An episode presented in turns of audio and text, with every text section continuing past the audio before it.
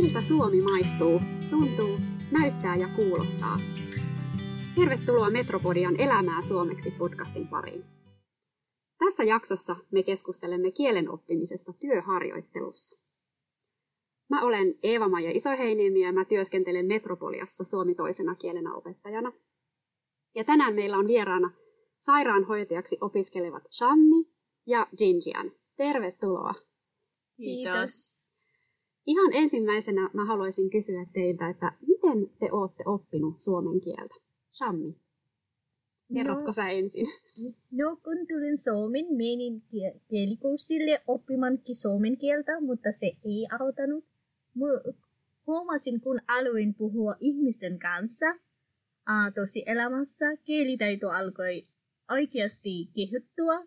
Harjoitelin puhumista esimerkiksi vanhusten ja lasten kanssa puistossa, kaupassa ja niin edelleen.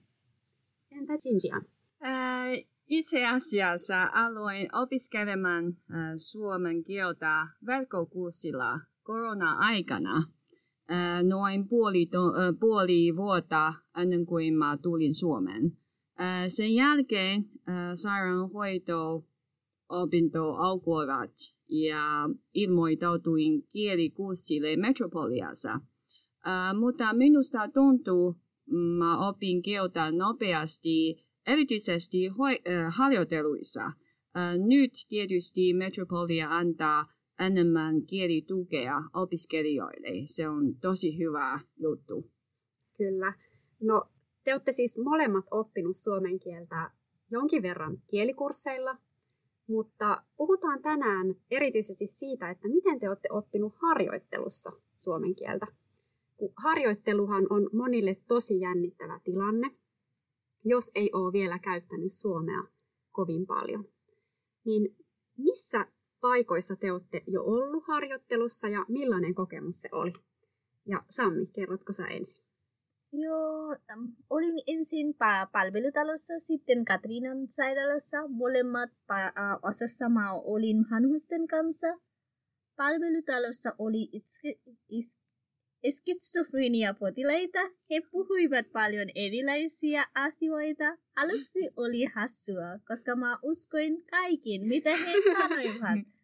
Seniori, äh, mun mielestä seniorikeskus on, on kielioppimisen kannalta hyvä paikka opiskelijoille, koska vanhukset äh, usein tukkavat äh, puhua paljon ja ovat iloisia, jos hoitaja osaa, osaa puhua heidän mm. kanssa. Hmm. Jännittikö sua, Shammi, mennä harjoitteluun? Kyllä mua jännitti. Ummara, ummaranko potilaiden puhetta ja puhekieltä. Esimerkiksi en tiennyt, mikä on tissi, kun potilaan itse näytti mulle, mitä on tissi. Sitten hän äh, huomaa myös, mä äh, en tiennyt paljon kieli, äh, äh, puhekieltä. Hän äh, opetti minulle uusia sanoja myös. Minulla, minulla oli äh, myös toinen, äh, toinen kokemuksia eräs potilas tuli vihaiseksi, jos, koska mä en ymmärrä, mitä hän tarkoitti. Sitten hän, hän sanoi vihaisesti, lähetä minulle vanha hoitaja, miksi sä et ymmärrä minun puhe. Koska hän itse asiassa potilas oli muistisairaus, hän unohti haipan nimi. Sitten hän, hän selittää vain, jos mä tulen mä, määräksi, sitä mun tarvitsee. Anna mulle. Mä, mä keksin, mä luulen, ehkä hänellä tarvitsee housut. Sitten mä annan hänelle. Sitten hän tuli, ei, enemmän vihaiseksi ja hän muistui, miksi mä en mulla hänen puhe. No, miten sä reagoit, kun potilas oli tyytymätön? Uh, olin itse asiassa kärsivällinen, koska uh, hän oli muistisairaus. Uh, se on normaali asia. Sitten lopulta onneksi minä äh, keksin, äh, äh, mitä potilas tarkoitti. Vien hänelle vaippaa, hän tuli iloiseksi. Eli loppu hyvin, kaikki hyvin. Ö, entä Jinjian, jännittikö sua ensimmäinen harjoittelu? Aina, aina mua jännittää harjoittelu, äh, koska mä en vieläkään äh, puhu suomea sujuvasti. Sitten mennään uuden paikan ja paikan ja kaikki on uutta. Se on tosi jännittävää. Mä oon nyt suorittanut kolme harjoittelua. Ensimmäinen harjoittelu oli muistisairaiden kanssa hoivakodissa. Muistan, että siellä oli yksi rouva. Hän tykkää jutelee erityisesti aamupesun ja iltapesun aikana. Sitten mä en voi puhunut suomea riittävästi. Mä yritin, mutta hän en tyytyväinen. Sitten hän sanoi, että hmm, se on tosi helppo homma. Miksi sä ei voi tehdä niin kuin muut äh, hoitajat? Ja mä vastasin, että mä oon äh, ollut Suomessa vain puoli vuotta. Mä yritin puhua suomea ja opiskella suomea, mutta kieli ei tule niin nopeasti. Sitten teidän pitää auttaa mua. Äh, sen jälkeen mä huomasin, että silloin talon hän, yritä, hän yritti auttaa minua. Tosi hieno juttu.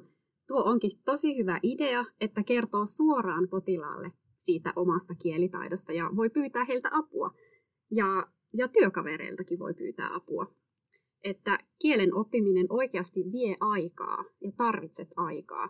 Tutkimusten mukaan ammatillinen kielitaito kehittyy työssä yhden ja kahden vuoden aikana. Eli sitä ei oikeastaan voi kunnolla ennen harjoittelua edes oppia. No, mutta mikä on teidän mielestä ollut kaikkein haastavinta harjoittelussa kielen kannalta?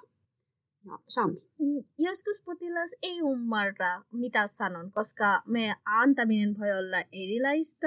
Es- esimerkiksi minusta on vaikea uh, R anta. R, harjoitellaan R. R on vaikea minulle myös. Um, ja kun mä sanoin potilaalle, haluaisitko puuroa? Ja hän ei ymmärtänyt minua. Myös jos on stressiä ja jännitä, on vaikea oppia. Ensimmäisessä harjoittelussa menin ohjaajien kanssa asukkaiden huoneeseen ja autoi heitä pukesessa. Anteeksi, pukemisessa. Sitten ohjaaja ohjasi, mitä pitää tehdä. Sitten mä kuuntelin, että hän käytti ihan lyhyitä, niin kuin taikasanoja. Heti asukas laitoi kädet suoraan. Mutta sitten mä en pystynyt painamaan mieleen, mitä sanoja hän käytti. Kesti monta kuukautta, että opin sanoa hiha. Ja minulla oli niin kova stressi sitten, että minusta tuntui, että joka päivä pää melkein räjähti. Kyllä, siinä voi tulla informaatioähky. Joo. Joo. No sitten varmaan yksi haastava juttu hoitoalan työssä on se raportointi ja kirjaaminen myös, mutta miten te opitte sitä ammatillista kieltä harjoittelussa ihan käytännössä? Shammi.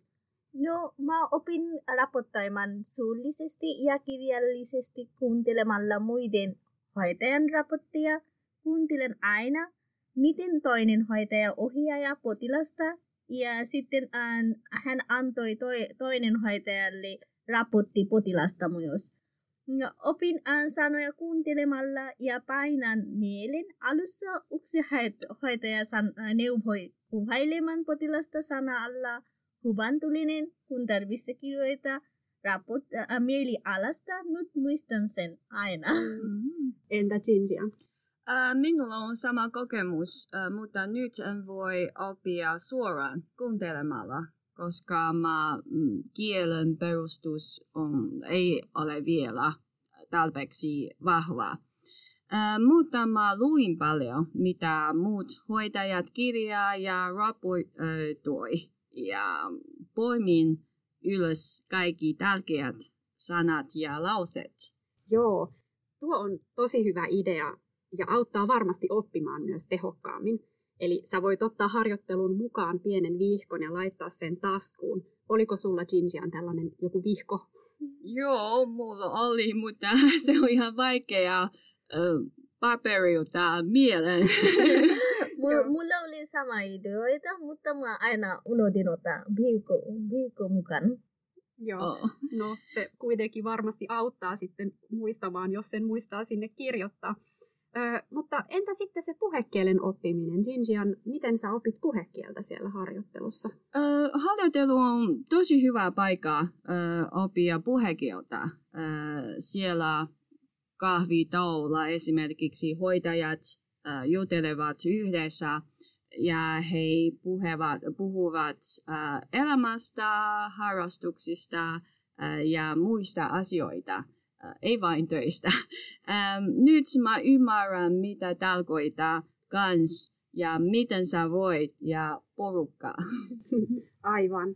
No, miten työkaverit suhtautuu siihen, että te opiskelette suomea? Että suomi ei ole teidän äidinkieli? Shammi. Mm, työkaverit suhtautuvat positiivisesti aina siihen. Äh, ja huomasin äh, itsekin myös, äh, kun me, mä menin äh, puhumaan äh, potilaiden kanssa – jos mä en ymmärrä, uh, heti toinen uh, hoitaja tulee auttamaan ja selittää minulle, mitä se mm. tarkoittaa. Hmm. Entä Jinjian? Uh, mä oon huomannut, että hoitajat ja ohjaajat uh, haluaa auttaa minua, jos uh, he huomaavat, että haluan oppia, oppia kieltä. Um, alussa olin tosi ujo, uh, mutta nyt mä tiedän, jos että hoitajat ja ohjaajat haluaa ja voivat auttaa minua. He puhuvat koko ajan, onpa hyvä, että sä oot kiinnostunut. Tosi hienoa, että teidän kollegat myös auttaa teitä oppimaan sitä kieltä. No siellä harjoittelussa joskus tulee niitä virheitä ja väärinkäsityksiäkin, mistä myös kerroitte tuossa hetki sitten, mutta niitähän tapahtuu kaikille. Mutta millaisia onnistumisia harjoittelusta tulee mieleen? Sami. Minulla on yksi kokemus vielä. Mä, mä muistan, uh, minulla oli yksi kahden hoidettava uh, potilas ja hänen piti siirtää. Hän kutsui minut ja vain halo, uh, kutsuhalua. Mä menin ensin ja kutsun toisen hoitajan. Sitten me siirrytin poti, potilas minuutin päästä – Uh, ja potilaan haimo tuli tosi iloisiksi, kun hänen mies sai niin nopeasti apua. Potilaan omainen oli tosi tyytyväinen hoiton ja hän antoi yhtäkkiä suklaapaketti meille. Entä Jinjian? Uh, joo, uh, mun sisätautiharjoittelussa oli yksi potilas. Hän pyysi apua koko ajan. Muut hoitajat ei halunnut, uh, halunnut mennä auttamaan – sitten mun pitää mennä, koska mä olin opiskelija. Yhten kerran, kun mä tein kaiken ja mä olin lähtössä tauolle, hän sanoi, otota, otota, ja mä luulin, ah, tuin homma. Mutta hän myös hän toi suklaata mulle. Olette saanut paljon suklaata sitten, ja varmaan tuntuu kivalta saada myös potilailta sitä hyvää palautetta. No nyt tähän loppuun mä kysyisin vielä teiltä, että onko teillä vinkkejä muille opiskelijoille, jotka on menossa harjoitteluun suomenkieliseen työpaikkaan ja joita voi jännittää se suomen kielen puhuminen? Shammi. Joo, minulla on vinkkejä muille opiskelijoille. Ala pelkää virheitä, jos et ymmärrä. Ei tarvitse nolottaa. Pitäisi olla avoin ja puhua paljon, mitä vain. Virheitä oppii parhaiten. Entä Jinjian? Äh, jos sä haluat tehdä jotain, tee se suomeksi. Esimerkiksi jos sä haluat lukea lehtiä, lue suomen, äh, suomalaisia lehtiä. Äh, mä suosittelen kovasti Ylen äh, selko-uutisia. Siellä voi oppia esimerkiksi kulttuuria ja sosiaalisia asioita. Äh, myös on tärkeää muistaa, että sä itse osaat oppia suomea, jos yrität. Kieli on, ei tule nopeasti, mutta jos sä yrität, se tulee kyllä. Kiitos vinkkeistä ja kiitos kun tulitte vieraaksi tähän podcastiin Shammi ja Jinjian. Kiitos, kiitos sinullekin. Ja kiitos myös kuulijoille ja tervetuloa kuuntelemaan myös seuraavaa Elämää suomeksi podcast-jaksoa. Tämä podcast-sarja on toteutettu Kielibuusti-hankkeessa, jota rahoittaa opetus- ja kulttuuriministeriö.